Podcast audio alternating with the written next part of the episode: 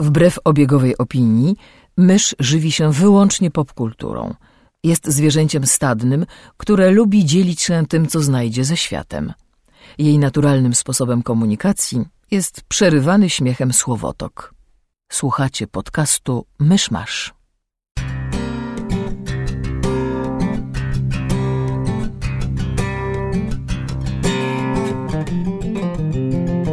Drodzy słuchacze, tydzień temu sugerowaliśmy, że będziemy mieć gościa. Gościa nie ma, ale też jest zaje, znaczy, ale mysz mamy.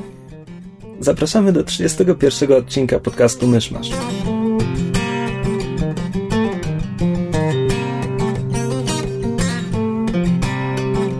Gospodarzami podcastu Myszmasz są Krzysiek Ceran, redaktor portalu Avalon. Kamil Borek ze studia Kobart. i Mysz, autorka bloga Mysza Mówi. Ja witam słuchaczy po krótkiej nieobecności spowodowanej teraz już chyba klasycznie, jak zwykle, problemami z zębami, co prawdopodobnie będzie się powtarzało, póki wreszcie nie usunę tych cholernych ósemek. Ale chwilowo jestem, bardzo się z tego cieszę i e, to w ramach przeglądu tygodnia Mysz zaczęła nową książkę, niejako z inspiracji Imć Jakuba Ćwieka, który był niegdyś naszym gościem. E, mianowicie Czy tobie, nie wiem, Staropolszczyzny po, się po, mnie po zachciało. sezonie burz ci została ta archaizacja? Czy... Bardzo możliwe. E, nie, czasami mam takie potrzeby wtrącania, wiesz, przypadkowych słów. Zali wżdy. Zaliżdy. A zaliż nie wątpię. Zaiste. E, w każdym razie zaczęłam czytać książkę e, Feed, a właściwie pełen polski tytuł jest Przegląd końca świata. Feed. E, niejakiej pani Miry Grant, to jest pseudonim artystyczny e, jakiejś chyba irlandzkiej pisarki. Imienia i nazwiska teraz nie wymówię, bo są, jak to prawda, celtyckie imiona i nazwiska bardzo skomplikowane. Szerszej Ronan. tak, Saoirse Ronan albo coś w tym guście.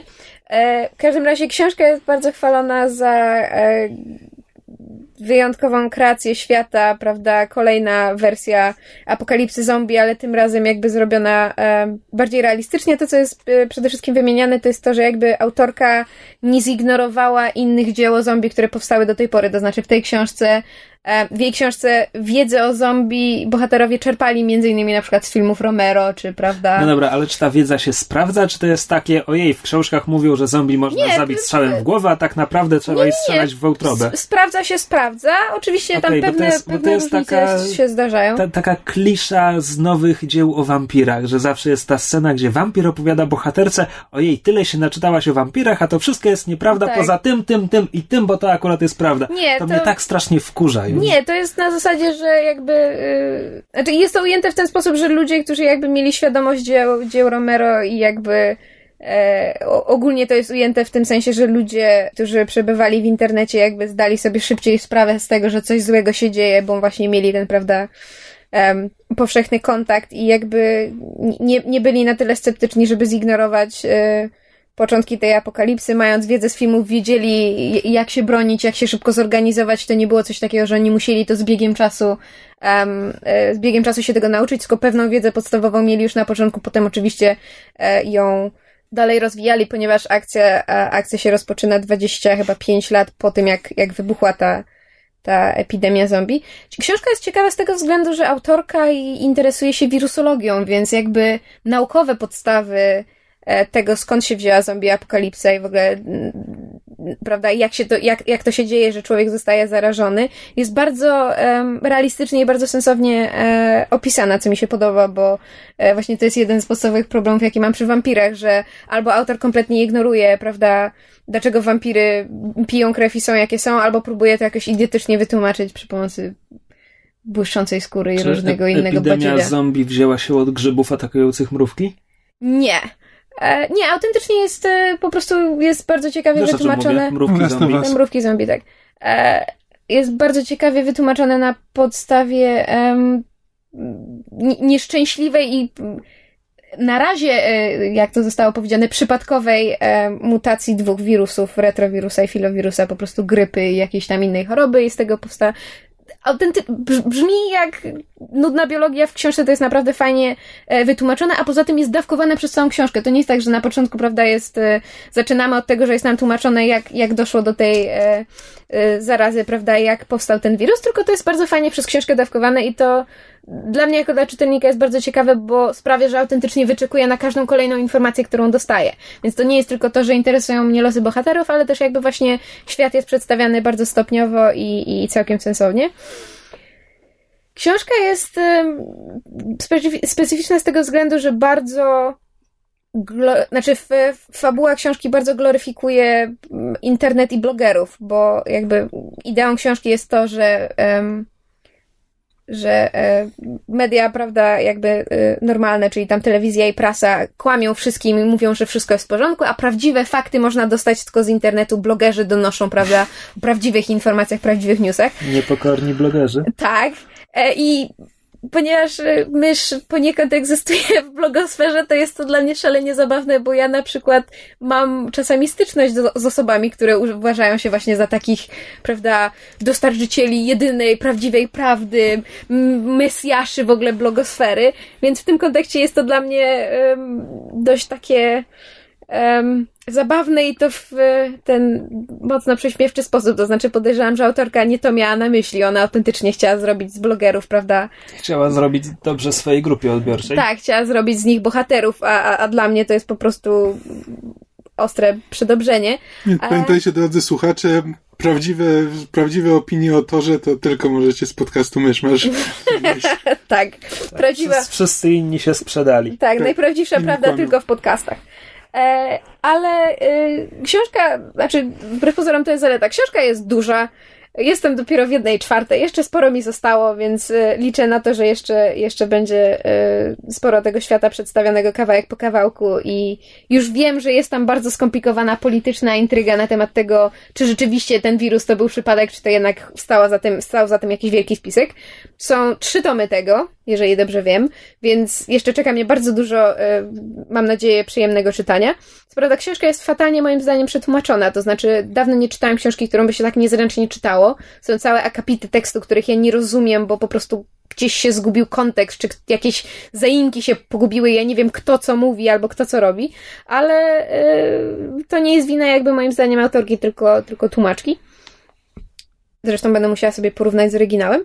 E, I jak na razie yy, jeszcze nie polecam, bo chcę dojść przynajmniej do połowy, ale bardzo, bardzo ciekawie się zapowiada i rozumiem, dlaczego ta, ta seria może być taka, taka popularna. Poza tym uważam, że angielskie wersje tytułów są bardzo sprytne. To znaczy, nigdy jeszcze się nie spotkałam z tak fajnym i sprytnym e, tytułem, dlatego że pierwszy tytuł nosi tytuł Feed, co po angielsku oznacza zarówno żywienie się, czyli to oczywiście nawiązanie do zombie, jak i feed w sensie, prawda, e, internetowy. E, drugi tom się chyba nazywa Deadline no, come on, Deadline mhm. w wypadku zombie blogerów, no po prostu tak fajne tytuły, tak fajnie wymyślone. The pun is just mwah, delicious. Skoro tak mówisz. Oj, cicho. The pun is strong in this one. no, to tyle ode mnie, jeśli chodzi o seriale. A, mam... Przepraszam, a trzeci tom trylogii jak się nazywa? Właśnie nie wiem, nie, nie, nie sprawdzałam, e, będę musiała zgooglać. No, a jeśli chodzi o seriale, to mam dużo zaległości, więc nie będę się wypowiadać. Jeśli o mnie chodzi, to mi się udało wczoraj w końcu zacząć grać w Arkham Oranges, tudzież Origins. No, myślałem, e. myślałem, że żeśmy ustalili, żeśmy się wypalili tą franczyzą i nas nie interesuje. Ona mnie interesuje, ale nie mam absolutnie nic lepszego, w co miałbym grać teraz, więc... E... Jest to bardzo dobrze o grze świadczy. Tak, to jest dokładnie ta sama gra po raz trzeci. Znaczy, znaczy ja słyszałem, że jest, jest tak dokładnie samo, tylko gorzej. To jest dokładnie ta sama gra, co poprzednio, czyli co Arkham City, no i, i mniej więcej to samo, co w Arkham Asylum. Znaczy, no na razie pograłem dwie godziny, więc na razie się nie będę wypowiadał, co jest lepiej, co jest gorzej, bo jeszcze na to za wcześnie. Wypowiem się, jak już będziemy, wypowiem się za dwa tygodnie, bo w przyszłym tygodniu będziemy mieli odcinek e, który już nagraliśmy, który już nagraliśmy. w studiu. Tak. E, Bardzo więc, ciekawy i w ogóle. Więc za dwa tygodnie opowiem pewnie o Arkham Oranges. A...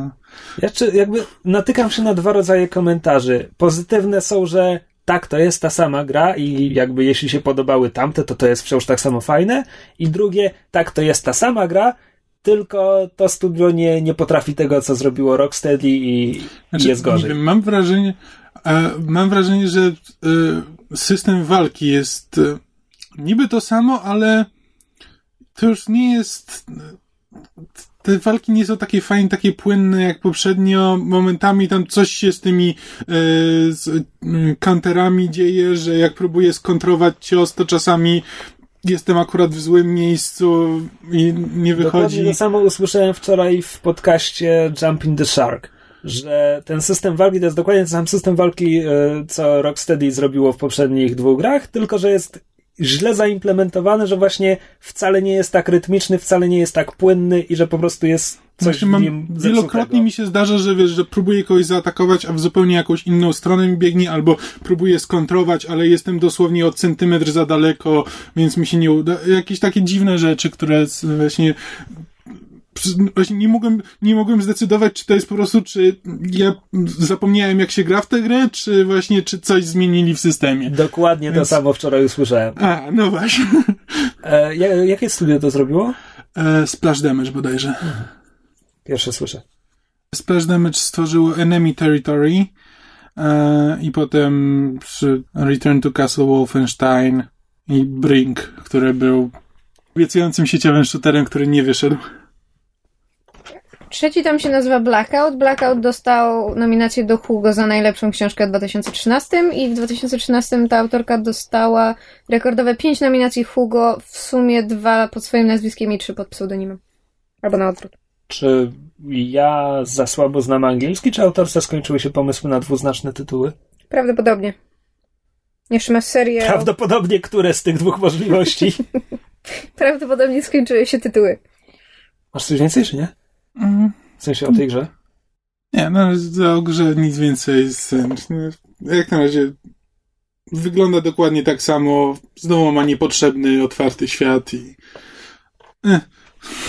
Ale jak mówię, nie mam nic lepszego do, e, w tym momencie do roboty. Ja nie mam żadnych nowych książek, bo utknąłem w e, Ciemno prawie noc Joanny Bator, która jest dobrą książką, ale nie czyta się łatwo i idzie mi powoli zastraszająco powoli, także to jeszcze chwilę potrwa. Zacząłem się za to bawić na wstępie z takiego obowiązku, bo to Marvel i w ogóle, a teraz z autentycznym entuzjazmem w grę e, Lego Marvel Super Heroes, która jest no właściwie prawdopodobnie dokładnie tą samą grą co rok temu, tylko wtedy to było Lego DC Super Heroes z Batmanem i całą resztą. E, a w ogóle to jest tam już, nie wiem, 15 czy 17 gra z cyklu Lego coś tam chyba było, nie wiem, pięć o Gwiezdnych Wojnach, cztery o Harrym Potterze, ostatnio Władca Pierścieni, już wszystko przerabiało na klocki Lego, czekam na Hunger Gamesy. A... No, na pewno będą. I Lego Marvel Super Heroes jest dokładnie tą samą grą. Są ludziki z klocków Lego, które mają jakieś zestawy umiejętności i tam można biegać chyba czterema ludzikami naraz w misjach. To misja ogranicza liczbę ludzików. Jest od dwóch do czterech, między którymi można się swobodnie przełączać, no i ich umiejętności jakoś tam pasują do rozwiązywania problemów, które są na każdym poziomie. Można w to grać w dwie osoby na jednej konsoli, maszynie czy czymś tam, wtedy jest zabawniej. E, no i gra to jedna z tych gier, które tak naprawdę się zaczynają, jak już ją przejdziesz, bo wtedy można zagrać w każdy poziom po raz drugi, tym razem samemu wybierać zestaw postaci, więc jeśli misja fabularnie nakazuje, że nie wiem, zamek Duma atakujemy z fantastyczną czwórką i Nickiem Furym, to potem można w to zagrać jeszcze raz i tylko atakować zamek Duma Gambitem, Emmą, Frostcatcherem, Howardem i Iron Fistem. Którego Kaczora Howarda? No. E, Kaczora Howarda już odblokowałem, więc wiem, że jest w grze. Emma Frost przeczytałem na Wikipedii, że można nią grać. Iron Fista widziałem na plakatach reklamowych, w sensie w świecie gry, więc zakładam, że się pojawi prędzej czy później. Jakie ma Kaczor Howard? Jest kaczorem. Wiesz co, trafiłem na niego w przypadkowej bonusowej misji, którą można... Aha, bo tak, oczywiście jest chyba tam 26 misji, a do tego pomiędzy misjami można biegać swobodnie po Manhattanie, który jest z klocków Lego i można tam kraść ludziom samochody, w sensie rekwirować na potrzeby misji. No, tak, jest Grand Theft Auto, tylko nie można przejechać przechodniów, bo po prostu się przez nich przelatuje. Nie, żebym próbował przypadkiem. Nie mogliby się rozpadać jak klocki i nie wiem, Mogliby, składać z no powrotem. właśnie, dziwne.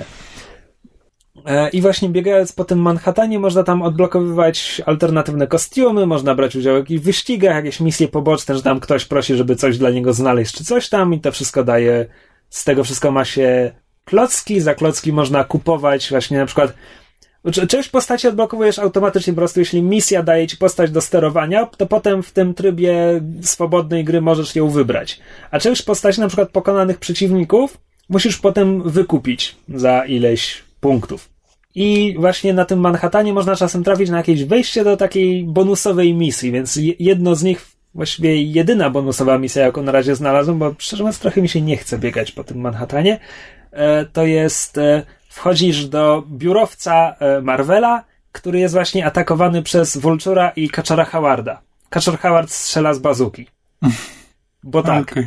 I pokonuje ich Spider-Man i Mr. Fantastic, a narratorem całej opowieści jest Deadpool. Bo Okej. tak. Ale zakładam, że Spider-Manem nie można latać po mieście. Na... Można. Można?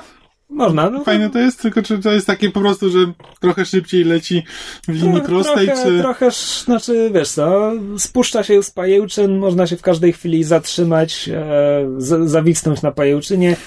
To jest Myszu, wstydziłabyś się, no. Przepraszam, ale mam 5 lat, usłyszałam spuszcza się z pajęczyn. Drużyna posuwała się powoli. Tak, wąską ścieżką. A Ojej. śmiganie na pajęczynie jest takie sobie, jakby na przykład Ultimate Spider-Man robił to lepiej, komputerowy. Natomiast latanie jest fantastyczne. Latanie Iron Manem, Human Torchem, Green Goblinem jest, jest super, bo jest naprawdę poczucie prędkości. Manewrowanie jest tak w miarę, na tyle, żeby się nie władować w każdą ścianę, tylko co drugą. E, to jest bardzo sympatyczne. E, a, no jeżeli się tak, że ta gra się zaczyna, jak, jak już raz ją przejdziesz, bo potem możesz sobie wziąć misję, którą już raz przeszedłeś, wybrać sobie własne postaci, które tam chcesz. Również dlatego, że na przykład też masz właśnie misję, tak jak mówię, atak na zamek doktora Duma w Latverii z fantastyczną czwórką i Nickiem Furym, a tam potem w trakcie etapu natykasz się na problemy, do rozwiązania których jest potrzebna na przykład postać z magnetycznymi mocami Mhm. której nie masz. Czyli wiesz, jak potem grasz w trybie swobodnej gry, to bierzesz Magneto do, do swojej drużyny i on tam ci rozwiąże ten problem i ty będziesz mógł podnieść jakąś znajdźkę, która, nie wiem, zebranie iluś tam znajdziek odblokuje ci coś tam. Ja właśnie ja- ja nie mam takiej żyłki kolekcjonera do tego typu gier. Jakby mi się to w to przy, sympatycznie gra i to wiesz, bieganie po Manhattanie jest tam całkiem zabawne, wiesz, latasz Green Goblinem i rzucasz te dyniowe bomby na samochody, bo tak, bo czemu by nie. E, natomiast wiem, że jakby nie mam najmniejszego zamiaru przechodzić tę misję po raz drugi. No tak. To jest sympatyczna zabawa, tak z rozpełdu. E, można, tak naprawdę bardzo możliwe, że jak już dojdę do etapu, w którym się Gambita odblokowuje, to już potem nic nie będzie mnie przy grze trzymało. E, na razie był jeden etap z mutantami w roli głównej, gdzie Juggernaut, Magneto i tam ktoś jeszcze atakują e, Instytut Xaviera. I biegasz e, Cyclopsem, Jean Grey, Storm i Icemanem. I jakby właśnie to mnie trochę boli, że ja wiem, że to jest jakby na- najlepsza gra o mutantach, jaką dostanę przez najbliższe ileś lat. Bo co prawda w końcu nie grałem w X-Men Destiny, ale recenzje są zgodne, że ta gra nie wyszła. Gra sprzed dwóch lat na Xboxy i PS-y. Marvel Heroes jest e, denne. Marvel Heroes jest denne. X-Men Legends ma w tym momencie już 10 lat. Zresztą potem jakby zmienili nazwę franczyzy z X-Men Legends na Marvel Ultimate Alliance. To była wciąż ta sama gra, tylko rozszerzyli się na cały świat Marvela. I też ostatnia część wyszła, nie wiem, 5 lat temu i nie zapowiada się, żeby była kolejna. Więc tak, to Lego Marvel Super Heroes to najfajniejsza gra z mutantami. E, I ten, jest mnóstwo humoru oczywiście i to jest taka gra jakby dla całych rodzin i też humor jest dla całych rodzin, bo jest jakiś tam prosty slapstick czy dowcipy sytuacyjne. E, te postaci to są, to są parodie, ale takie parodie z sercem i uczuciem, to znaczy na końcu każdej misji niemal, w której steruje się Wolverinem, w przerywniku filmowym Wolverine po prostu wiesz, wypina się na pozostałych bohaterów, mówi rzeczy w rodzaju będę w kontakcie, no chyba, że nie. I odchodzi, czy coś tam, czy coś tam, czy coś tam, a potem jest jedna misja, w której rzuca na koniec muszę kupić żel do włosów. I odchodzi. e, jest tam, wiesz, co chwila natykasz się na Stanley. Raz, że musisz go uratować na każdym poziomie. Znaczy musisz. Stanley jest do uratowania na każdym poziomie, a do tego jest wciskany do przerywników po prostu kompletnie losowo między na przykład galerię złoczyńców Marvela, czy coś takiego. E, Deadpool, który jest do odblokowania jakoś w, w, grze, też jest wciskany do każdego niemal przerywnika. Gdzieś w tle Deadpool coś robi. E, jak po raz pierwszy drużyna podróżuje Bifrostem razem z Torem, to to wygląda tak, jakby taką wielką fioletową zjeżdżalnią byli wsysani do góry, czy coś tam i tam w pewnym momencie przelatuje ci budka telefoniczna, Doktor Hu oczywiście. Mhm. Jakby kompletnie nie ma żadnego powodu, tak? Absolutnie losowe nawiązania. Twórcy bardzo dobrze się bawią. Twór, tak, twórcy bardzo dobrze się bawią, ale gracz do, dobrze się bawi razem z nimi. No, absolutnie mnie rozłożyło. Absolutnie mnie rozłożyło na ten helikarierze Shield, czy jeśli ktoś woli polskie tłumaczenie na transkopterze Shield. M można, misja poboczna, trafiasz na jakiegoś tam agenta Shield, który ci mówi, słuchaj, mam problem, a Fury rozkazał mi pozbyć się. Shit, shit, shit. Nie potrafię wymyślić, jak to powiedzieć po polsku. Powiedz po angielsku. Powiem po angielsku. Mówi: Director Fury has ordered me to get those snakes out of his gosh darn it helicarrier. I might be paraphrasing.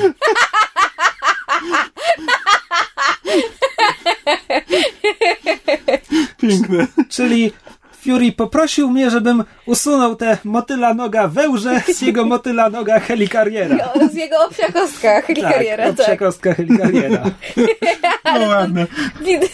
Nie wiem, kto stworzył tę grę, ale chcę z nimi pójść na kawę. No, swoi ludzie na Tak, pewno. po prostu jakby, wiesz, są jakieś tam, nie wiem, dowcipy, które wracają co chwila, luźne teksty, a przy okazji to jest piękna gra. Jakby, tak, to są, wiesz, postaci z klocków Lego i tam część scenerii to też są blo blokowate klocki Legów. Legów? Klocki starożytnego ci Legowie? Legów, no właśnie. blokowate klocki Lego, ale to jest wszystko pięknie animowane. I na przykład te postaci, jeszcze tam oczywiście te zestawy mocy to jakby są powtarzalne, no bo mm.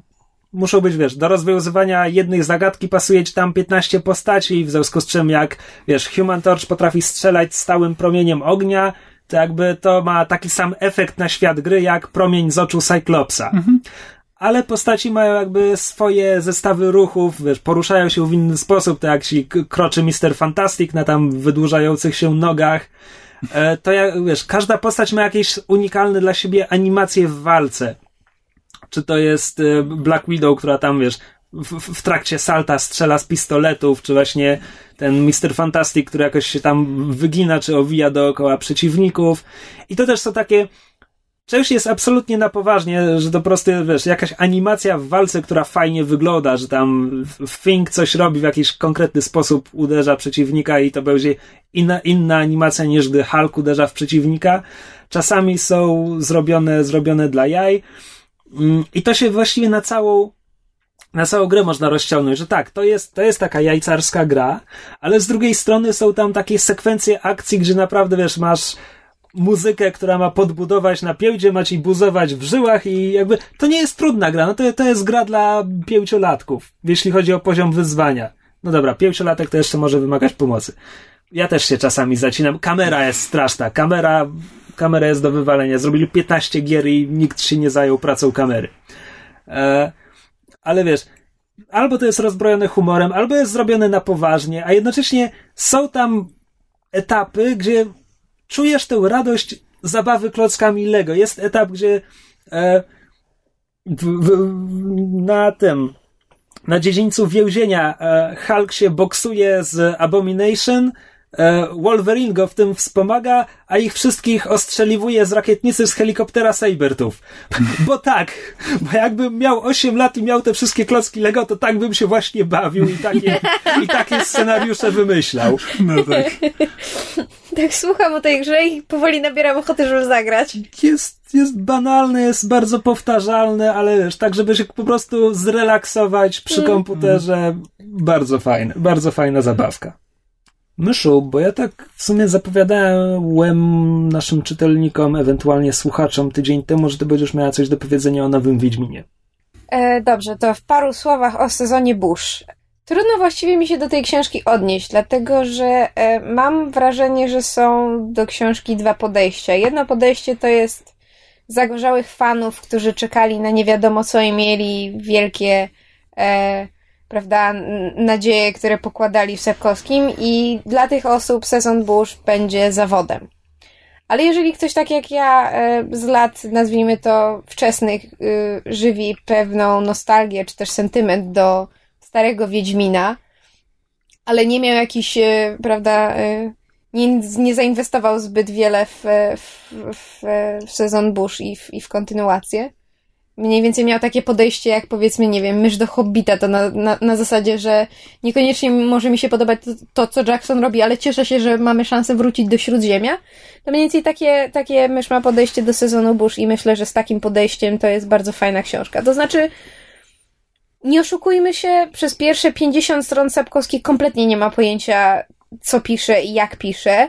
Przy setnej stronie już troszeczkę bardziej mu się od, udaje odnaleźć ten stary styl, ale pod koniec już e, e, w mniejszym większym stopniu e, autorowi udaje się odnaleźć i, i, i jakby głosy postaci, to jak one się, prawda, wyrażają i, i pewien styl, którego używał w, w, prawda, w opowiadaniach i w sadze. Fabularnie... On, on mówi, że Piłcioksiąg jest mylnie nazywany sagą. To Dobrze. Piłcioksiąg. Dobrze. E... Czy, jaka jest, w sensie, jaka jest różnica? No bo że... saga, bo to, to jest o wikingach, to jest bardzo konkretny typ tak. opowieści. No ale tak. Się... Pitu pitu. Nie no, sagą się przyjęło nazywać pięcioksiąg plus opowiadania. Jakby one oddzielnie, to już jest zupełnie inna kwestia. Użyłam skrótu myślowego mylnie, przepraszam. E, natomiast. To, to, nie ja mam problem, Sapkowski ma problem. Już rozumiem, tak. Ale przepraszam, imć Sapkowskiego. Sapkowski nie lubi gier, więc nie wie o czym mówi.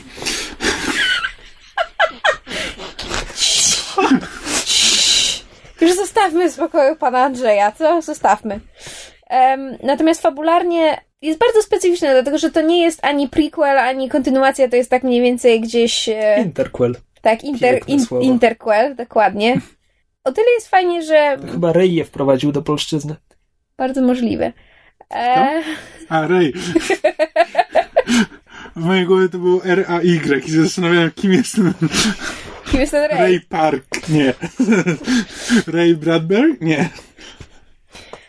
Znaczy jest to tyle fajnie, że poznajemy yy, bliżej parę postaci, yy, dosłownie kilka, które jakby yy, w sadze były wspomniane. Poznajemy też sporo nowych postaci. Sapkowski definitywnie dodaje coś do świata, tylko momentami jednak jako fan, yy, prawda, starszych książek mam wrażenie, że pewne rzeczy dodaje na siłę i one wcale nie były konieczne, ale właśnie mając jakby takie podejście jak do Hobbita na zasadzie fajnie, że możemy wrócić do tego świata i dowiedzieć się o nim czegoś więcej i o tych bohaterach, ich losach, ich przygodach, z takim podejściem jest, jest całkiem w porządku. Jedyna wada jest taka, że mam wrażenie, że sezon Bush, ponieważ jest jakby zamkniętą um, całością, to jest powieść, fabularnie jest w nim za mało i jest zbyt pocięte jak na powieść. To powinien być, e, to powinien być zbiorek króciutkich opowiadań, które łączą się mniej więcej w jedną fabularną całość. Tylko, że z kolei na to za, za mało treści jak na opowiadania, jednocześnie też za mało jak na powieść. Poza tym e, Sapkowski opowiadania były bardzo fajne, bo były skondensowane. Z kolei w Pięcioksięgu Sapkowskim miał coś takiego, że bardzo się zagłębiał prawda, w te polityczne, społeczne, moralne aspekty swojego świata. I już czy robił to dobrze, czy źle, to już jest osobna kwestia, prawda? Każdy to interpretuje po swojemu. Ale bardzo się w to zagłębiał. I biorąc pod uwagę, że sezon Bush jest powieścią, a nie zbiorem opowiadań, za mało jest właśnie tego zagłębiania się jest na tyle poszatkowane, że powinny być opowiadaniami, ale jednocześnie jest wciąż za mało treści, żeby z tego można było stworzyć y, sensowne opowiadania. Więc nie wiem, jaki był sens pisania tego sezonu, bo już pomijając y, sens y, komercyjno-finansowy, ale to już, prawda, osobna kwestia. Natomiast jako, jako fan serii, który żywi do, do, do pierwszych książek ogromną nostalgię, ale bez, już bez jakichś wyjątkowo um, żywych emocji. Muszę powiedzieć, że bardzo miło mi się czytało sezon Bush. Przeczytałam go szybciutko w tam w 5 godzin i uznaję to za bardzo przyjemne doświadczenie. To znaczy... stron na godzinę to jeszcze da radę. Jestem w stanie Tam jest 400 chyba 40 stron, więc to jest... A nie 404? Może 400, tak, 404. Coś wiedziałam, że dwie czwórki. W każdym razie, tak, jakieś tam 80 stron na godzinę. 404. I mam wrażenie, że większość opinii o sezonie Bush, jakiej widzę, to są właśnie takie, że Naprawdę mogło ani być nic tam, gorzej. ani nic tam nie ma do dodania, ani nic nie jest szczególnie zaskakujące, ale miło jest wrócić do tego świata wraz z Tak. jego oryginalnym autorem. Zwłaszcza, że naprawdę mogło być gorzej i wszyscy się spodziewali, że będzie gorzej. Znaczy, wiesz co, Tak, bo na tak krzywego mówisz, to bardzo proste. Tak, tak mówisz, że tam zagorzali fani, że się rozczarują i w ogóle, ja tak sobie myślę, no ja się nie rozczaruję, bo szczerze mówiąc po pięciu księgu, księgu, pięciu, po pięciu księgu, Po pięciu książkach. Cicho. E, po pięciu księgu i trylogii husyckiej nie mam oczekiwań. Mhm. Jakby fajnie się czytało, bo on ma lekkie pióro i Mhm. po prostu jakby on, jest, on jest bardzo zręcznym pisarzem. Ja, wiesz, będę do grobowej deski twierdził, że e, daj, a ci ja pobruszę, a ty pójdź po piwo, to jedno z najpiękniejszych zdań współczesnej polszczyzny. E, tylko, że jakby styl jest super, mam problemy z treścią, Mhm. a czasami i formą. Nie, ja się absolutnie zgadzam. Tylko wiesz, ponieważ e, w fandomie spotyka się różnych ludzi, wiem, że są jakby dwa obozy. Jeden to jest obóz, y, który mówi, że jasne, Sapek kiedyś wielkim autorem był i mam ogromny sentyment do jego książek, ale niczego się już nie spodziewam i jeżeli dostanę dobrą kontynuację Wiedźmina, to super, a jeżeli będzie zła, to będę mógł wam powiedzieć, a nie mówiłem. A jest obóz, który nadal jakby wiąże z, z pięcioksięgiem i z z opowiadaniami ogromne emocje i uznaje to za klasykę literatury i w ogóle ma ochotę Sapkowskiego zlinczować za to, żeby on w ogóle śmiał przyłożyć, y, prawda, rękę do papieru, czy tam pióro do papieru, czy nieważne, klawiaturę do komputera e, i w ogóle brać się za coś takiego, biorąc pod uwagę, że, że już nie ma nie ma do tego jakby, prawda, możliwości, to Wiesz znaczy wypalił się. Ja jestem w jeszcze innym obozie. Znaczy, dla mnie Sapkowski jest klasykiem polskiej fantastyki, więcej. Tak jak ja powtarzam niemal w każdym odcinku, że ja się od polskiej fantastyki odbijam jak od gumowej ściany. I właśnie, że wyjątki na, na palcach mogę Mhm. liczyć. No i Sapkowski jest, jest na czele tych wyjątków. oczywiście. Jakby można wiele zarzucić cyklowi o Wiedźminie i tak dalej, i tak dalej. Moim zdaniem, tak czy inaczej, trzy czwarte polskiej fantastyki się nie umywa do Sapkowskiego po prostu. Ja się z tym zgadzam. Więc e, jeżeli ktoś ma na luzie podejście i nie spodziewał się fajerwerków, ewentualnie spodziewał się czegoś naprawdę kiepskiego, to niech sięgnie po sezon burz, bo może się mile zaskoczyć. Nie jakoś tak super o kijach, ale właśnie na zasadzie, kurczę, fajnie jest tam wrócić. Fajnie jest wrócić do Wiedźminlandu, po, pospędzę sobie czas z Geraltem i z Jaskrem i e, e, zobaczyć, co tam jeszcze się w tym, w tym Wiedźminlandzie działo w międzyczasie. I to chyba tyle. No dobra, to przechodzimy do Tora w takim razie. Ale co, to tak zaczynamy od tego Aero Tfu, Tora? Możemy zacząć od y, newsów. Sy- Możemy zacząć od newsów. Myślę, Myślę, wiesz, że wiem, o chodzi. którym newsie Tak. chcesz powiedzieć. Proszę bardzo. E, więc e, Netflix ogłosił, że będzie miał cztery nowe serie o marvelowskich superbohaterach. E, I wśród nich ma być Iron Fist. To ja może po kolei. Dobra. Będzie Daredevil. A, nie pamiętam jak to jest po kolei. Daredevil, Jessica Jones, chyba Luke Cage i Mhm. Iron Fist. Tak. I teraz ja czegoś nie rozumiem w tym ogłoszeniu. To znaczy, niby jest mowa o czterech serialach, ale że mają się ukazywać rok po roku. To mi się z tego bardziej układa taki jeden serial, który w pierwszym sezonie będzie o Daredevilu, potem o Jessica Jones i tak dalej. Znaczy, no tak, no jest Albo tylko formalnie to są. no. Nie, nie, miniseria ma być na sam koniec, kiedy te wszystkie seriale się połączą. E, będzie crossover między serialami i to się będzie nazywało The Defenders, bo Marvel lubi tak żonglować swoimi tytułami i przymiotnikami, tak jak na przykład serie komiksowe czasami przemianowuje, że niby tak się kojarzy, że to Spider-Man jest amazing. No, a zeszłym tygodniu zadebiutował komiks Amazing X-Men, bo, bo czemu by nie? Mhm. Ale E. mają coś wtedy wspólnego, ten komiks ma coś wspólnego ze Spider-Manem? Ci X-Meni się spotykają ze Nie. Spider-Manem? Nie. Po prostu tak sobie. Nie, po prostu oni lubią żonglować przymiotnikami. A teraz The Defenders to jest bardzo dziwna grupa w komiksach Marvela, która w pierwszym składzie to jest e, Doctor Strange, Hulk, Silver Surfer i Namor. Czyli widać, ile, ile ta grupa ma wspólnego ze Street Levelem, którego będą dotyczyły te seriale. No tak. Więc jakby Marvel lubi zaciemniać obraz sytuacji. Bardzo mnie ten news cieszy, bo po pierwsze Marvel podejmuje walkę z DC na polu telewizyjnym. Mhm. I robi to bardzo umiejętnie, aż muszę powiedzieć, że bardzo mi się podoba. Bardzo Jakby- mi się podoba, że to jest współpraca z Netflixem. Mhm. No właśnie. Właśnie chciałam wspomnieć. Znowu nie chcę się sugerować, że skoro House of Cards i Orange is the New Black, to teraz będziemy mieć serial. Jakby Tak, Jessica, a- Jessica Jones zadebiutowała w komiksowej serii Alias i to była pierwsza seria z e, linii wydawniczej Marvel Max. Pierwsze, słowo, które pada w dymku w tym komiksie, to jest fuck. Bo tam sobie twórcy mogli pozwolić. Ale no właśnie o to chodzi, że nawet, nie, nawet jeśli oni sobie nie będą pozwalali na jakieś, wiesz, na przekleństwa i nagość i tak dalej, no to przynajmniej to nie będzie seria ta, e, taka jak, wiesz, e, Agents of S.H.I.E.L.D., gdzie muszą też e, zadbać o, jak to IO9 ładnie ujęło, o kury domowe, które też i, coś, i coś dla nich tam umieścić, tylko wtedy można zrobić serial autentycznie dla fanów. I Netflix się nie musi przejmować e, wielką, żeby zdobyć e, wielką oglądalność wśród segmentów, które zupełnie nie dotyczą, zupełnie nie są zainteresowane komiksami. Tak, bo serial wtedy ściągną i obejrzą ci, którzy autentycznie chcą go obejrzeć, a nie właśnie nie będzie leciał na paśmie telewizyjnym, gdzie, gdzie właśnie trzeba dostosować e, prawda, serial do właśnie, nie wiem, jakichś kur domowych, czy starszych ludzi, czy dzieci, to po prostu jakichś grup, które, które kompletnie nie są targetem serialu. No, także wiadomość bardzo mnie cieszy. Oczywiście teraz pytanie, kto to będzie robił, kto w tym będzie grał. Może z tego wyjść coś fajnego, może z tego wyjść coś niefajnego. Zobaczymy.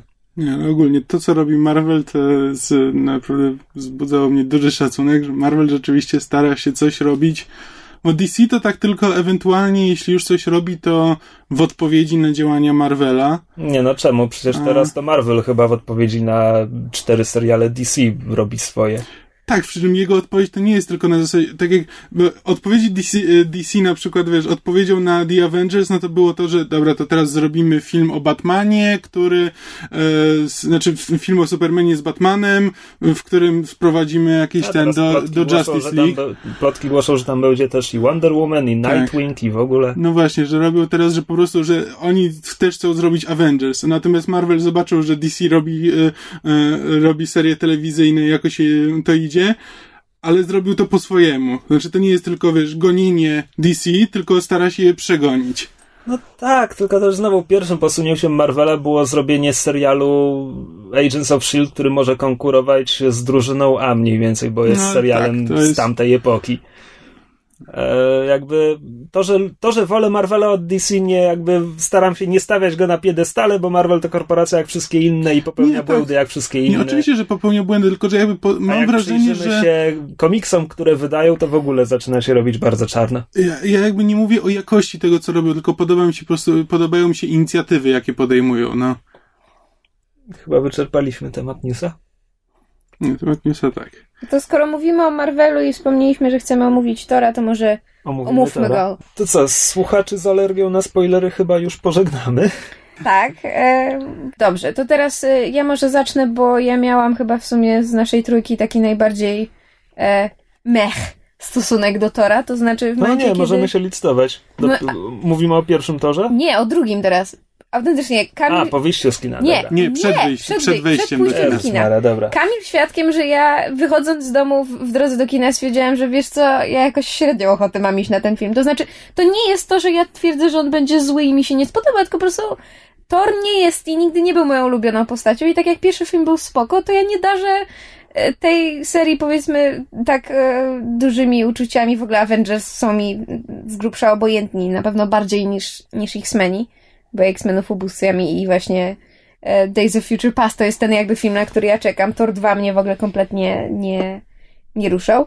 Ale jak właśnie na to podejście pod tytułem E, nie zależy mi, bardzo dobrze się bawiłam. To znaczy dostałam autentycznie najlepszy możliwy film, jaki mogłam, bo dużo się działo, wszystko było jasne, e, był autentycznie em, rozrywkowy i, i dobrze miał wyważone te momenty poważne i zabawne, dużo dodawał do świata. Właśnie bardzo mi się podobało to, że bardzo e, wiele widzimy z Asgardu i z tych innych tam dziewięciu krain, które są opisywane. I bardzo mi się podobała też scena po napisach, e, którą zaraz pewnie szerzej omówimy, bo ona wprowadza nas w kolejny film z, ze stajni Marvela, który będzie niedługo Nie nadchodził. tylko w kolejny film, ale jakby chyba w ich plany na następne Tak. 15 lat. Bo to, to zresztą zaraz o tym powiemy, bo to jest y, element z komiksu, który chyba Marvel na własną rękę będzie jakoś inaczej rozwijał. E, no, więc to tyle tak w telegraficznym skrócie ode mnie. Wy się teraz wypowiedzcie, potem wejdziemy w szczegóły może. Wiesz no, w telegraficznym skrócie to ja tydzień temu już mówiłem, jakby pierwszy tor mnie pozostawił kompletnie obojętnego, jakby to nie był zły film, to nie był dobry film, mhm. bawiłem się nieźle. Na drugim torze bawiłem się lepiej, to wciąż nie jest jakiś szczególnie dobry film. Jakby są rzeczy, które się bardzo udały, są rzeczy, które udały się średnio i po prostu do poprawki jest jeszcze dużo. Mhm.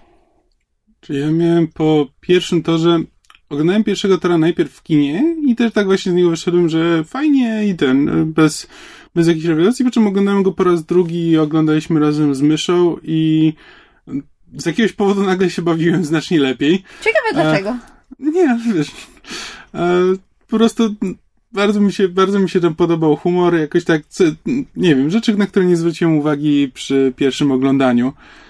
Przy pierwszym oglądaniu prawdopodobnie skupiłem się bardziej tylko na akcji, na tym, co się dzieje, bo to był jeszcze jeden z pierwszych filmów Marvela.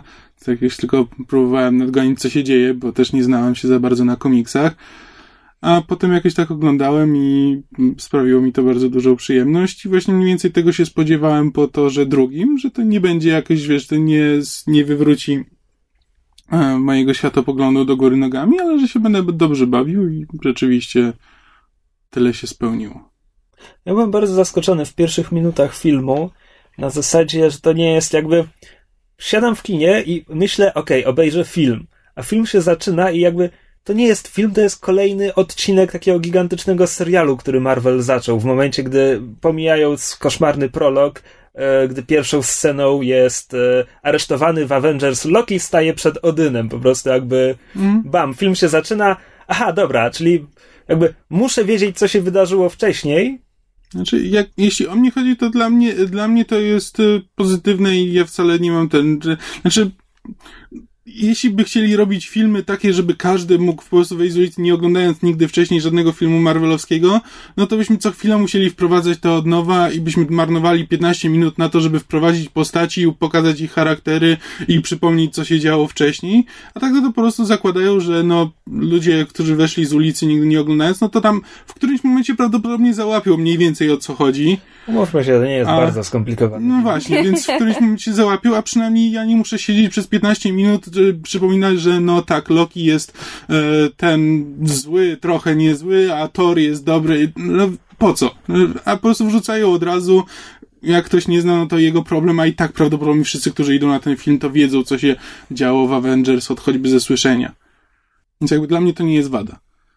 Nie, ale nie mówię, że to jest wada. Byłem po prostu zaskoczony, że tak bardzo że po prostu tak, tak otwarcie idą w tym kierunku. Ja muszę powiedzieć, że e, zawsze mnie bawiło to, jak e, ogromną popularność zyskał e, Tom Hiddleston i postać Lokiego, którą on tworzy i w Avengers odgrywa i, i pamiętam, jakie były zachwyty, że o, że prawda, Thor drugi, więcej Lokiego, więcej Lokiego. Mnie to jakoś nigdy nie ruszało, bo owszem uważam, że postać jest bardzo fajnie wymyślona i fajnie zagrana, ale bez większych zachwytów. A muszę powiedzieć, że e, jestem mile zaskoczona tym, jak Hiddleston gra tę postać z filmu na film. To znaczy, z filmu na film jest coraz lepiej, on coraz Ale bardziej to nie jest, jest To nie jest tak, że on przypomniał sobie, wiesz, jak się gra, bo zapomniał nie.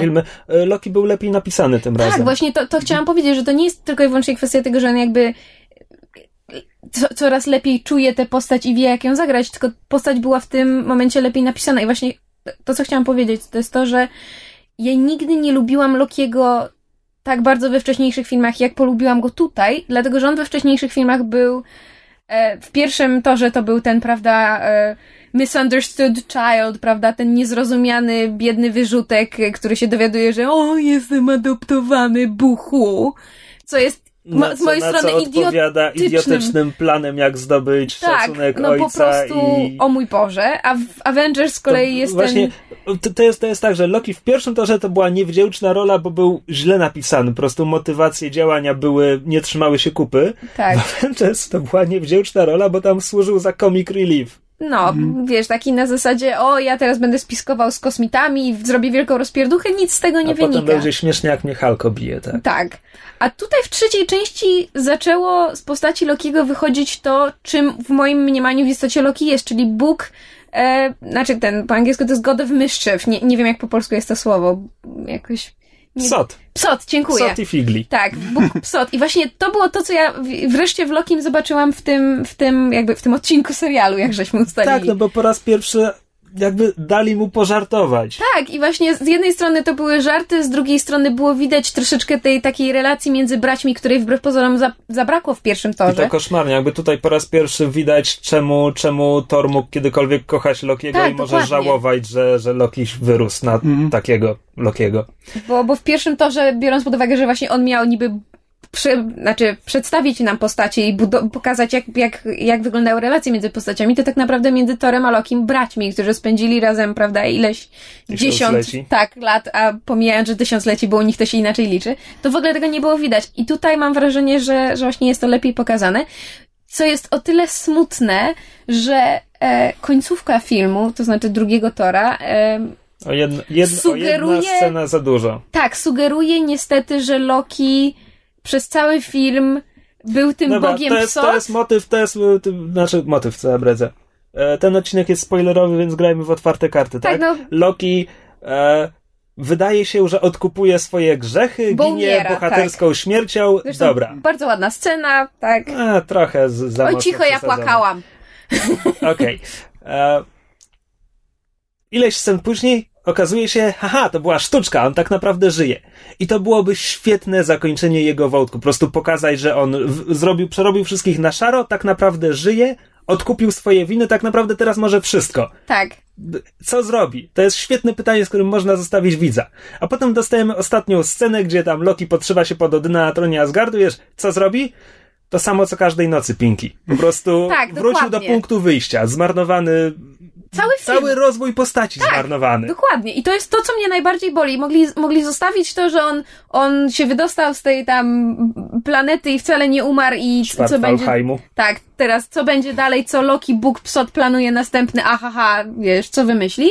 A tutaj znowu się w przeciągu, wiesz, w przeciągu ułamka sekundy zmienia się z Boga Psot znowu w tego, o, Evil Master, muahaha, przejmę władzę nad światem. No bez sensu, psują tę postać. Tak jakby nie wiedzieli, kim u najbardziej podstawowych korzeni jest Loki. To jest Bóg Psot i jego działania, owszem, były wredne, Znaczy, okrutne psot, no, i kończyły... i tak tak, dalej. ale, znaczy, bo w, w mitach działania Lokiego zawsze kończą się jakimś nieszczęściem, Nie wciągajmy, nie wciągajmy w te oryginalnych nordyckich mitów, bo to jednak. Nie chodzi o fabułę jakby tych mitów, ale chodzi jakby o istotę postaci Lokiego i to jest to, czego mi zabrakło w poprzednich e, e, jakby e, filmach i co było tutaj, a co, jak sam stwierdziłeś, zostało w najbardziej, znaczy w ostatniej scenie filmu zostało może nie zaprzepaszczone, może jeszcze będą w stanie z tego wrócić, ale Znaczy, no bo to też pytanie, jak to wyjaśnią, czy on, czy on zabił Lodyna. Lodyna? E, Zobaczymy, jak to zostanie wyjaśnione. Czy on, czy on zabił Odyna i wpakował jego ciało do lodówki, czy wiesz, czy, czy po prostu. i zrobił z niego Lodyna. Aha. E, czy wiesz, czy Odyn wyskoczył do toalety i Loki w tym momencie wskoczył na tron, żeby pobawić się z bratem? No po prostu można to na różne sposoby wyjaśnić, ale i tak tej sceny nie powinno tam być. Zgadzam się. Humor mi się podobał w tym filmie przez większość czasu. Humoru jest dużo i jest różnych lotów i, i, i w ogóle nie zawsze działa, no bo wiadomo, jak tam wrzucają 15 żartów, no to dwa lub trzy mogą nie wypalić. Ale przyjemnie jest wyważone. Bardzo mi się podobało to, że nawet w samym ferworze scen walki były momenty, gdzie były właśnie takie Tak, bo nawet w Avengers jakby są takie sceny, gdzie ten humor już tak trochę jest na siłę, że miałem wrażenie, że ten humor wybijał po prostu z akcji. A tutaj jakoś, tutaj mam wrażenie, Tutaj że jest... był, było trochę na siłę. Parę, parę dowcipów za bardzo przeciągniętych, jakby można by go jeszcze dopracować. Ale było dobrze przez większość czasu. Mm.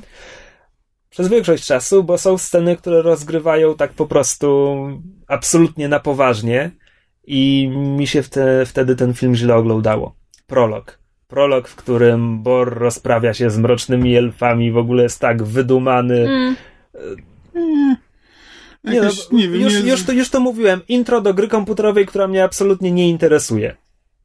No tak, jakby to, tak, ten prolog nie jest niczym interesujący, tylko że, znaczy tak, widać było, że to, że to ma być po prostu, że trzeba jakoś prowadzić te akcje i miejmy to za sobą jak najszybciej. Po prostu trzeba zrobić, trzeba zrobić prolog i tak, ani tam... Swoją drogą zdziwiłem się, że wprowadzają Bora, żeby w ogóle do niego nie wracać przez cały film, nie licząc jednego żartu przy rozwalaniu pomnika Bora. E, ja się zgadzam, ale jeszcze miałam takie e, znaczy problemy w ogóle z tymi mrocznymi elfami, bo Byłem strasznie rozczarowany tymi złymi. no Jakby właśnie też chciałam Malekith, powiedzieć, tak że jak, zabrakło czegoś. tak jak mówiłem tydzień temu, Malekith mi się podobał, bo Christopher Eccleston jest szalenie zdolny i z kompletnie płaskiej postaci Tak. stworzył Mhm. Płaską postać, którą się przyjemnie ogląda. Nie no, bo nie mógł wyciągnąć z niej Tak. więcej. Tak, nie było nic. Malekith ani nie jest szczególnie bystry, ani nie jest szczególnie zajadły. Tak naprawdę, gdyby nie to, że zleca egzekucję Frygi, to Asgardczycy nie mieliby powodu, żeby się nim przejąć. Mhm. No po prostu nic nie robi. Okej. Zniszczę dziewięć światów. To jest wielkie zagrożenie, ale to jest po prostu poziom tego złego z kreskówki. To jest tak abstrakcyjne. Znaczy tak, jakby te... W filmach. Marvela, tych realizowanych przez studio Marvel, od tam pierwszego Ironmana i Hulka, nie było jeszcze porządnego złoczyńcy. Nie było jeszcze inteligentnego złoczyńcy. Ktoś powinien przysiął się nad tym popracować, naprawdę, bo jest, jest źle na tym, na tym tle, poziomie. Znaczy tak, bo źli polegają na tym, że są po prostu albo są silniejsi, jest złe, albo żeby jest ktoś- ich więcej. Tak. A nigdy to nie jest tak, że są po prostu są sprytniejsi, mają rzeczywiście jakiś sensowny, skomplikowany plan, który nasi bohaterowie muszą rozwiązać w ostatniej chwili. To jest, tylko to jest zawsze kwestia albo siły, albo liczebności. W sensie na przykład tak jak w Avengersach, prawda, jest armia kosmitów. reżyser Alan Taylor dużo jakby dużo filmów obejrzał i, i chyba swoje ulubione postanowił nakręcić jeszcze raz, bo w, w tym filmie jest mnóstwo ujęcia nawet całych scen, które ja widziałem w innych filmach. Nie na zasadzie plagiatu, tylko po prostu ta scena, jak tam wszyscy w Asgardzie się uradują na początku, a Thor jest ja, jakiś taki posełpny i nie w sosie i w ogóle, to jest Władca Pierścieni. To jest końcówka Władcy Pierścieni, gdzie Frodo obserwuje swoich e, rozradowanych przyjaciół. E, Niektóre sceny, jak ten latający drakar asgardzki, o Jezus Maria, nie lubię tej stylizacji science fiction, e, strzela się ze statkami kosmicznymi mrocznych elfów, patrz akapit wyżej, nie lubię tej stylizacji science fiction, e, to są Gwiezdne Wojny. Nie wiem, czemu nie lubisz tej stylizacji. No, Pogrzeb, zawsze- pogrzeb Frygi to są Gwiezdne Wojny, to jest pogrzeb Amidali. Tam są Mm. całe ujęcia. Jakby naprawdę dużo takich rzeczy tam jest. I to nie jest wada, bo to się wszystko ładnie, ładnie łączy, tylko po prostu taki wiesz, co chwila to już widziałem, to już widziałem. Oglądamy te same filmy, ja i Alan Taylor, do tego dobrze. Mm. To, to nie jest zarzut, absolutnie. Ale mi się na przykład podobało właśnie te, te drakary i, i, i- jakby pogrzeb Frygi. Bardzo mi się podobało to, że jakby więcej widzimy tego świata, jednak więcej widzimy tego Asgardu w takich małych przebłyskach, ale można z tego właśnie No więcej czy, czy, ja mogę, czy ja mogę powiedzieć, czemu nie lubię tej stylizacji science fiction? No, no. E, po pierwsze, to mnie tak trochę jakby głaszcze w złą stronę. E, jakieś, wydaje mi się to udziwnieniem na siłę, że wiesz, że robią, robią film, gdzie tam wrzucają, wiesz, The Avengers wrzucają mutanta Gamma i asgardzkiego boga i w ogóle, ale że, że taka, taki magiczny, mityczny Asgard by jakoś im do tego nie pasował i dlatego tłumaczymy to science fiction. Jakoś wydaje mi się to nieskładne, ale w tym jednym konkretnym filmie widzimy, że Asgard broni się przed e, mrocznymi elfami, tym. Ma, ma obronę przeciwlotniczą, ma wieże laserowe, które strzelają do statków mrocznych A, elfów. powiem tak, a oni się bronią mieczami A oni przed się bronią mieczami przed z armią elfów z karabinami. karabinami laserowymi. No po Tak, prostu na tym też się zastanawiałem, że to jest bez sensu. to jest, to jest już trzymanie się stylizacji na siłę. Szczególnie, że gdyby jeszcze, wiesz, bo potem wchodzi Odyn i swoją włócznią tam właśnie, tam laserem tam jednego elfa z... Piorunem. Tak, Sieje piorunem. No to nie wyglądało jak piorun. To było żółte i prostą I z- linią szło. Było zegzakowate i było błękitne, ale nieważne. Mm, No to teraz sobie porozmawiamy.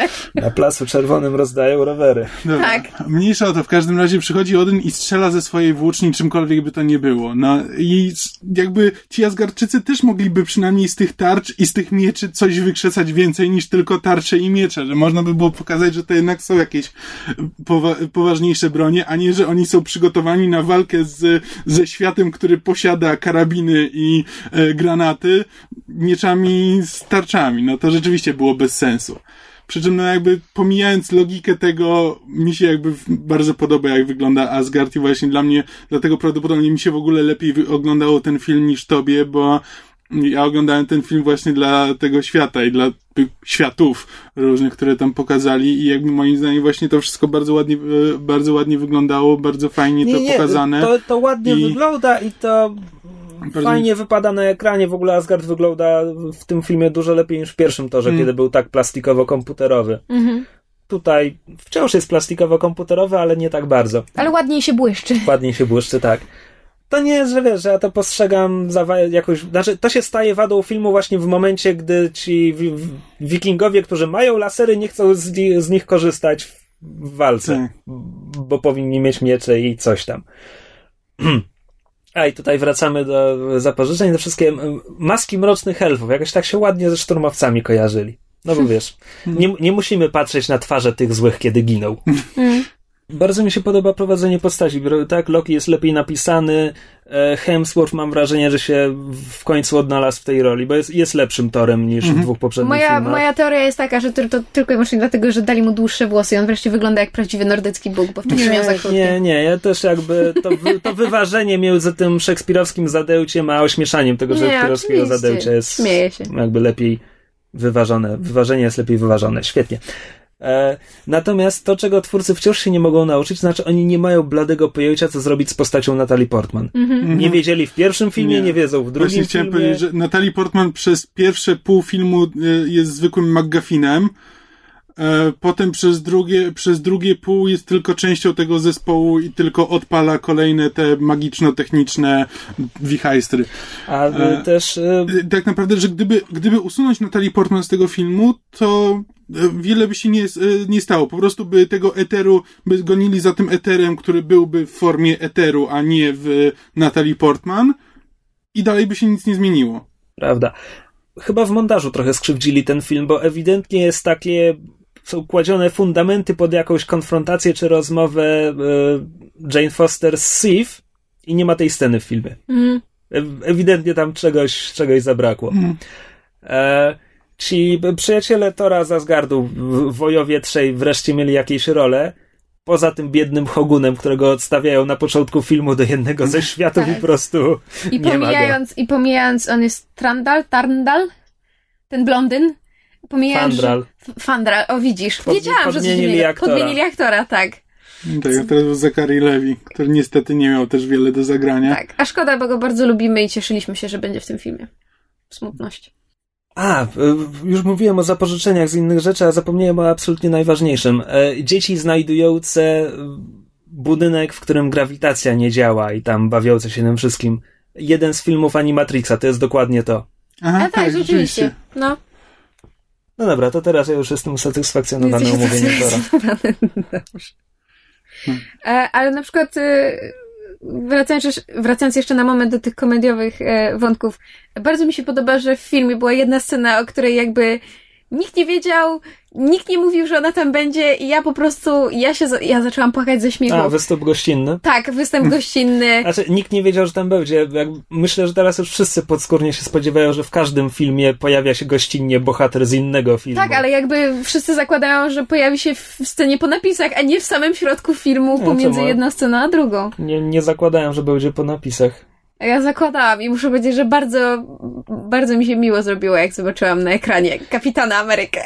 Nie, dwa, tak, dwa najmocniejsze elementy, znaczy dwie najmocniejsze sceny komediowe w filmie to jest właśnie Kapitan Ameryka i młot na wieszaku. Po prostu na pokazie prasowym rozległy się nieśmiałe oklaski po wieszaku. Nie, ale u nas też sala, u nas mało, bo- mało osób było na sali, Dziesięć może. ale tak, ale Tak? też Nie- jakby nie wszyscy się... Piątek, dzień premiery, 15. Piątek o 15. Ten... A właśnie, czy moglibyśmy ponarzekać przez sekundę na to, że są... Nie, nie, ale zaraz możemy do tego wrócić. Czy możemy przez chwilę ponarzekać na to, że są w Polsce trzy wersje wyświetlane filmu? Jest 3D po angielsku, jest 3D z dubbingiem i 2D z dubbingiem. Nie ma wersji 2D po angielsku. To, jest straszne. I ja nie rozumiem, na czym to polega, bo rozumiem, żeby zrobić jedną wersję z dubbingiem dla dzieci. No ale no to niech zrobią ją tylko 3D, a nie robią i 2D i 3D, żeby dzieci miały wybór. No to kurwa, przepraszam bardzo. Dzieci mają wybór, czy pójść na 2D, czy na 3D, a ja nie mam, ja muszę pójść na 3D.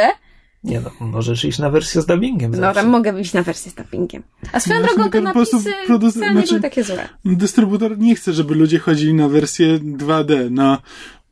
I tylko, tylko i wyłącznie. Nie wiem, może, Znaczy, tak może jak- rodzice nie chcą zabierać dzieci na filmy 3D, nie mam pojęcia na czym to polega, czemu akurat wersja z dubbingiem jest w 2D, albo po prostu, że muszą, że ponieważ ludzie się czepiali, że nie ma wersji 2D, bo na przykład przy Kapitanie Ameryce nie dało się pójść na wersję 2D, i wiem, że sporo osób ten, więc dali wersję 2D, tak tylko, żeby powiedzieć, że jest wersja 2D, a żeby nikt na nią nie poszedł, to dali ją z dubbingiem, no. Znaczy tak jak wciąż uważam, że 3D jest e, kwiatkiem do kożucha i tam po prostu na razie były trzy chyba filmy, które, gdzie, gdzie ten trójwymiar był, coś dodawał dla, Mhm. do, do filmu.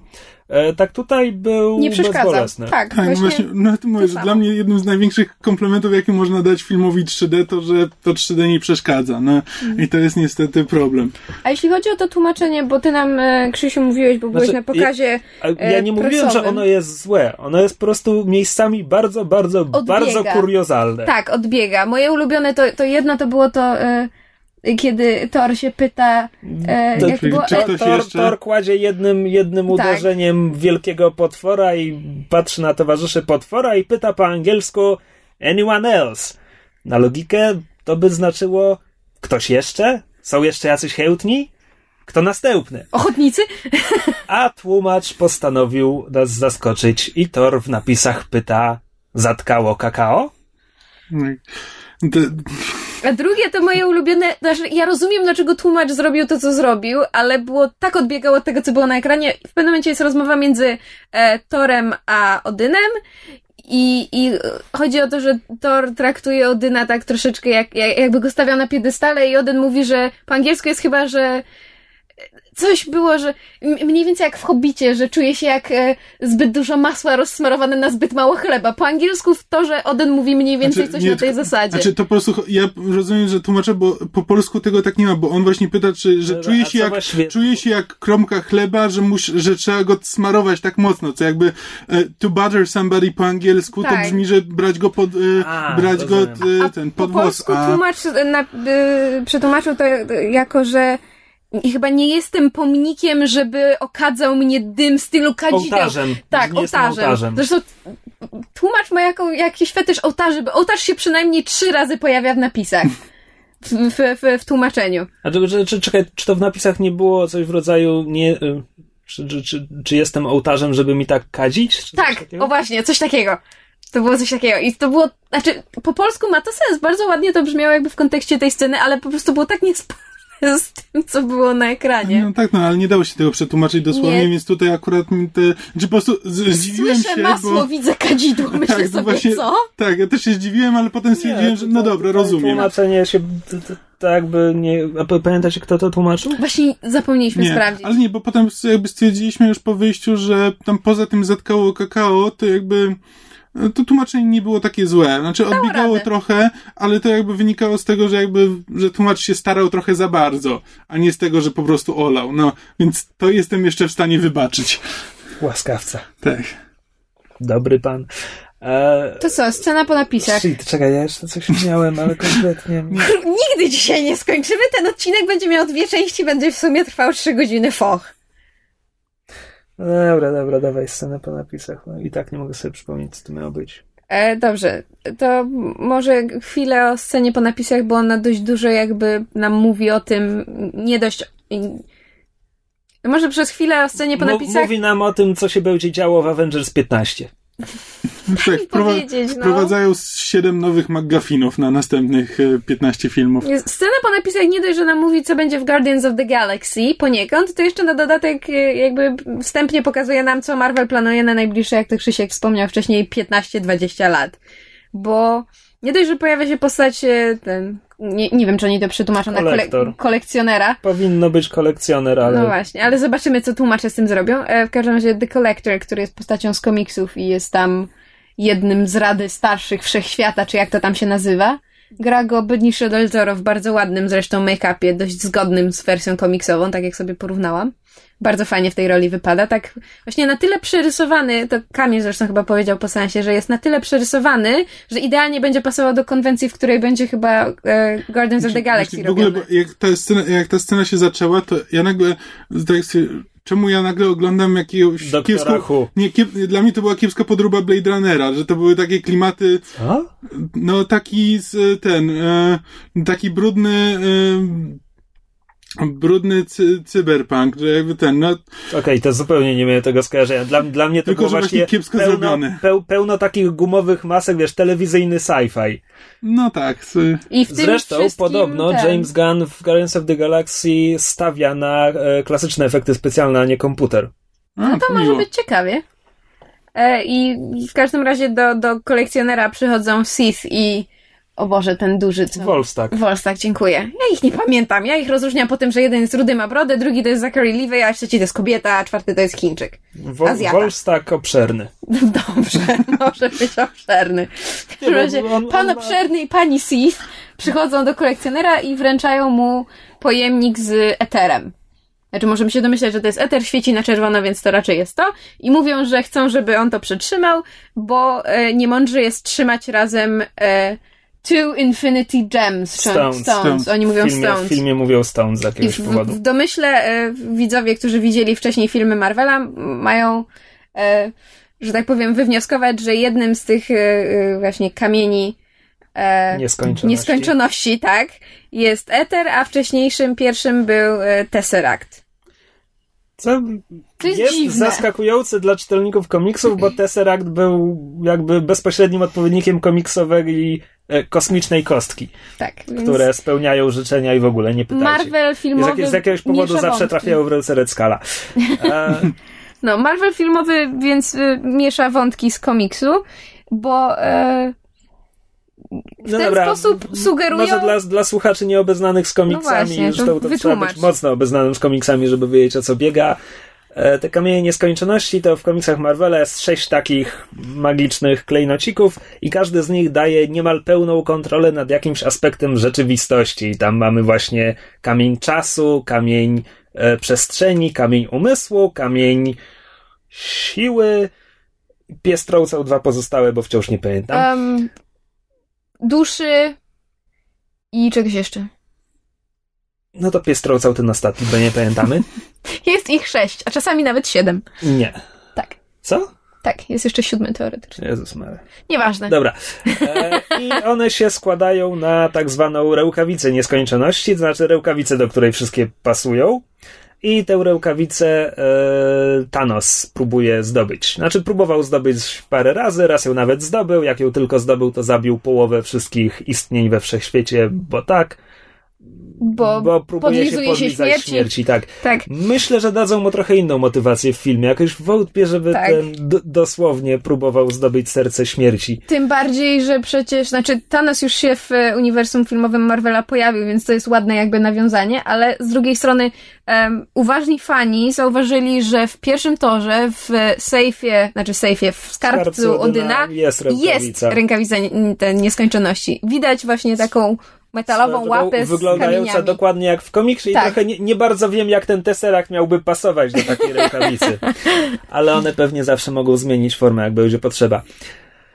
Plotki głoszą, znaczy plotki głoszą, e, oficjalne streszczenie fabuły Guardians of the Galaxy jest takie, że to jest tam banda tych zbiegów, wyrzutków i, i kogo Którzy tam jeszcze. posiadają coś ważnego, co wszyscy chcą zdobyć. Tak, więc teraz domniemanie jest takie, że okaże się, że oni będą mieć trzeci kamień z jakiegoś powodu.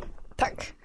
No i ten kolekcjoner pewnie go, będzie go próbował od nich, nie wiem, ukraść, zdobyć, wykupić, whatever. Tak, tutaj oczywiście pojawia się pytanie, czemu, czy pytanie raczej w formie stwierdzenia, ale głupi ci jasowie, e, dają kamień nieskończoności komuś, kto nazywa się kolekcjoner i zakładają, że nie będzie próbował zdobyć pozostałych. Hmm. Właśnie też nie za bardzo Good rozumiem, move. jakie. Yep. Właśnie też, wiesz, zobaczyłem tego faceta i nie, to komuś takiemu się nie daje ważnych Gumy rzeczy. do rzucia bym mu nie dała, no. Czy dałbyś mu swoje dziecko w opiekę? No to czemu dajesz kamień, który daje kontrolę nad rzeczywistością? Teoria spiskowa, która już pojawia się w internecie, głosi, że Loki wciąż robi dla Thanosa, niestety, i to Loki jako Odyn rozkazał. No Coś tak, takiego. no miałoby to jakiś sens. Zabija rozwój Lokiego kompletnie. No właśnie.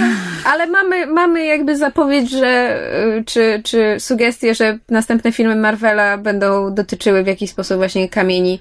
E, No tak, tylko że teraz tak, bo teraz, teraz jest co? Teraz jest faza druga, na jej koniec będzie Avengers 2 z Ultronem, to tam Thanosa się mamy nie spodziewać, potem faza trzecia i co w końcu Thanos na zakończenie fazy trzeciej. Zmierzam do tego, że jeśli tak budują, że, Mhm. że ten Thanos będzie tym ostatecznym bossem, którego należy pokonać, to co zrobią potem? Galactus.